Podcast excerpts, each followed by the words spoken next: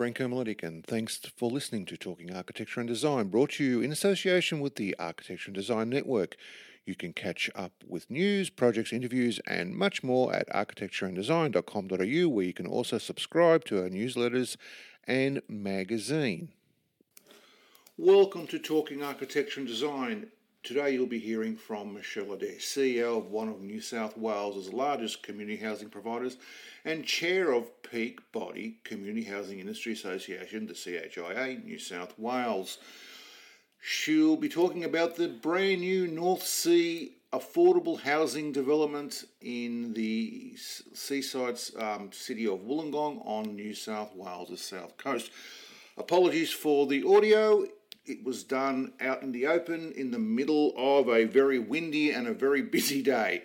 The interviewer today will be Jared Reedy, the deputy editor of Architecture and Design magazine. So enjoy. Okay, so do you think, obviously, we've got a mixed tenure model here at North Sea? Uh, should this sort of be copied or mimicked on, on all new developments, or some, or does it all depend? No, look, it should be all de- all developments, um, all streets, all communities, all buildings, uh, to begin to meet uh, the shortfall in affordable rental housing. Uh, one in five uh, of all new dwellings has to be secured and dedicated for affordable rental.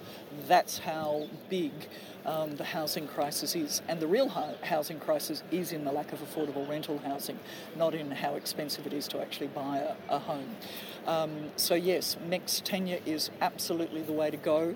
Um, we would love um, more developers and builders to voluntarily uh, make contributions um, to that supply crisis, but where they don't, uh, then it should be legislated through a combination of, of both uh, incentives um, by way of waiving some of the DA fees and, um, and some of the costs and charges. Um, and if that doesn't work, then they should simply be required to make uh, I prefer uh, stock contributions rather than cash contributions. I think it's too easy for money to get lost. Um, but this sort of development again benefits um, from when you know the people in the apartment upstairs or downstairs or or uh, down the hall um, are from a different uh, a different part of the community, and that's what makes community is is rich diversity and inclusion. Absolutely. So you speak on the, the rental crisis, and obviously rental prices in Wollongong have risen by fifty percent. Will the Housing Trust here at North Sea look to lock in the rental price long term to give that assurance and confidence to the renters of North? Yes, most definitely. Um, under the legislation, but also uh, at our heart, um, when we provide a home, we provide a home to uh, to people for life while they continue to be eligible. If there are government rules um, around uh, income eligibility, uh, and of course, while the tenants continue to do the right thing, look after their property and pay their rent on time. So for social housing tenants, uh, their rent is fixed at only 25% of their income. Uh, most social housing tenants, but not all, um, their uh, sole source of income is some form um, of uh, Centrelink benefit. Um, but they are also increasingly uh, people that are caught in the casualised workforce, you know, baristas and uh, people working in the tourism and hospitality industry, people who are um, uh, who are doing, you know, casual admin jobs and a whole range of, of other things. Um, so their income is fixed at 25% of, uh, rather, their rent is fixed at 25% of their income.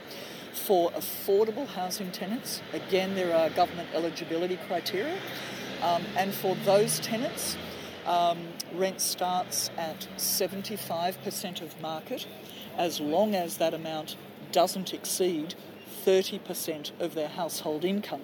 And so, again, um, as, a, as a landlord, um, if someone loses work, if someone has a baby, if someone is, is unwell for a period of time, we reduce their rent um, to keep it at a maximum of 30% because we know that's what makes life sustainable um, and possible. Um, so that's, that's the number we keep it at.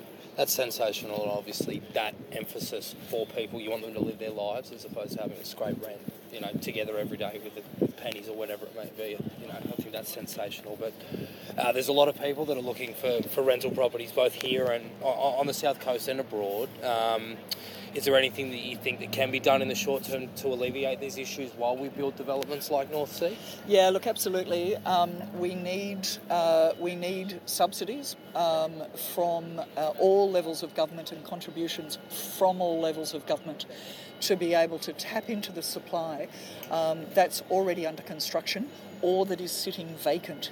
Um, you know, Melbourne has an interesting idea, um, as uh, as indeed happens overseas, where there's actually a vacancy tax. Um, so there are properties sitting vacant.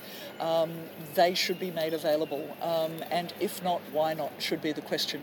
Again, I'm a firm believer in, in you know trying to provide incentives and provide opportunities. There are tax concessions and breaks that could be possible uh, within that sort of a model. Um, we need, as I said before, we need if a new building is going up, at least 20% of it should be dedicated for affordable housing. Here in New South Wales, Landcom, another you know, state government instrument, only commits to delivering 5% affordable rental or social housing in their projects. That's, you know, at this stage, the best that we can hope for. 5 or maybe 10% on the old Bulli Hospital site. It's just not good enough. The Cokeworks development, again, a brownfield site here in Corrimal, um, Wollongong Council are saying, oh, it's going to be wonderful. It's about 5% affordable rental. It's simply not good enough. I have been saying for years, all of our government uh, levels need to be asking themselves, who are we happy to leave homeless?